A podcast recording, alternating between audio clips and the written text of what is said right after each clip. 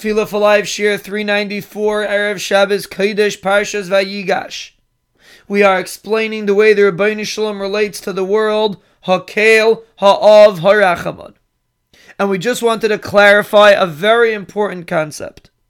Because we say many times in the Bitachon Shiurim that a person should rely on HaKadosh Baruch Hu's endless chesed. A person should expect and anticipate HaKadosh Baruch Hu's Yeshuas.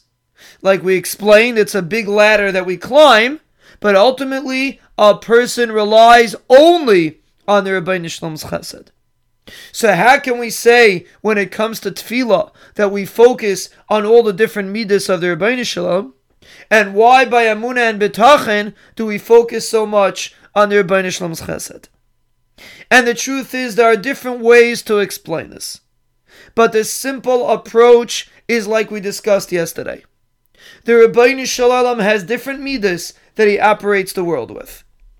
Tefillah is mainly built on the Melech relationship, on the relationship that we have as approaching Hakadosh Baruch Hu like a servant to a king. And for a person to walk around all day with just an Eved Melech relationship, he would be crippled, because we need all aspects of our relationship with the Ribono Shel Olam. That's where Emunah and Bitachon comes in. Bitachon is built on HaKadosh Baruch Hu's chesed. Like the Pasuk says, V'habeiteach b'Hashem chesed yisoy A person that has bitachon could rely on the Ribono Shel Olam's chesed. But at the same time, a person shouldn't just work on his bitachon and ignore his tefillah. Because that will also cripple a person. We have to have a balanced relationship with the Ribono Shel Olam like we discussed in the Bitachon Shiurim, that really Tefillah and Bitachon are essentially opposites. Tefillah is a Melech to an Eved approach. Bitachon is an Av to a Ben approach, generally speaking. There are aspects in Tefillah that are also Chesed, and there are aspects in Bitachon that are also Din, like Will Hashem explained, but mainly Tefillah is focused on Melech to Eved, and Bitachon is focused on Av to Ben, Amida of Ahava. And like Shloima Melech said, Ace Lakoil. We are here to serve the Ribono Shel Olam. We are here to have a healthy relationship with HaKadosh Baruch Hu.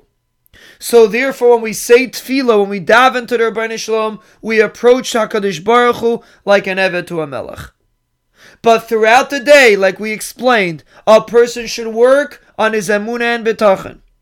And truthfully, Emunah and Bitachon is a more powerful way of approaching HaKadosh Baruch Hu than Tefillah. But, first of all, there are different people. Some people relate more to Tefillah than Emunah and Bitachon. And our job is to relate to the Ribono Shel Olam the way that suits us the best.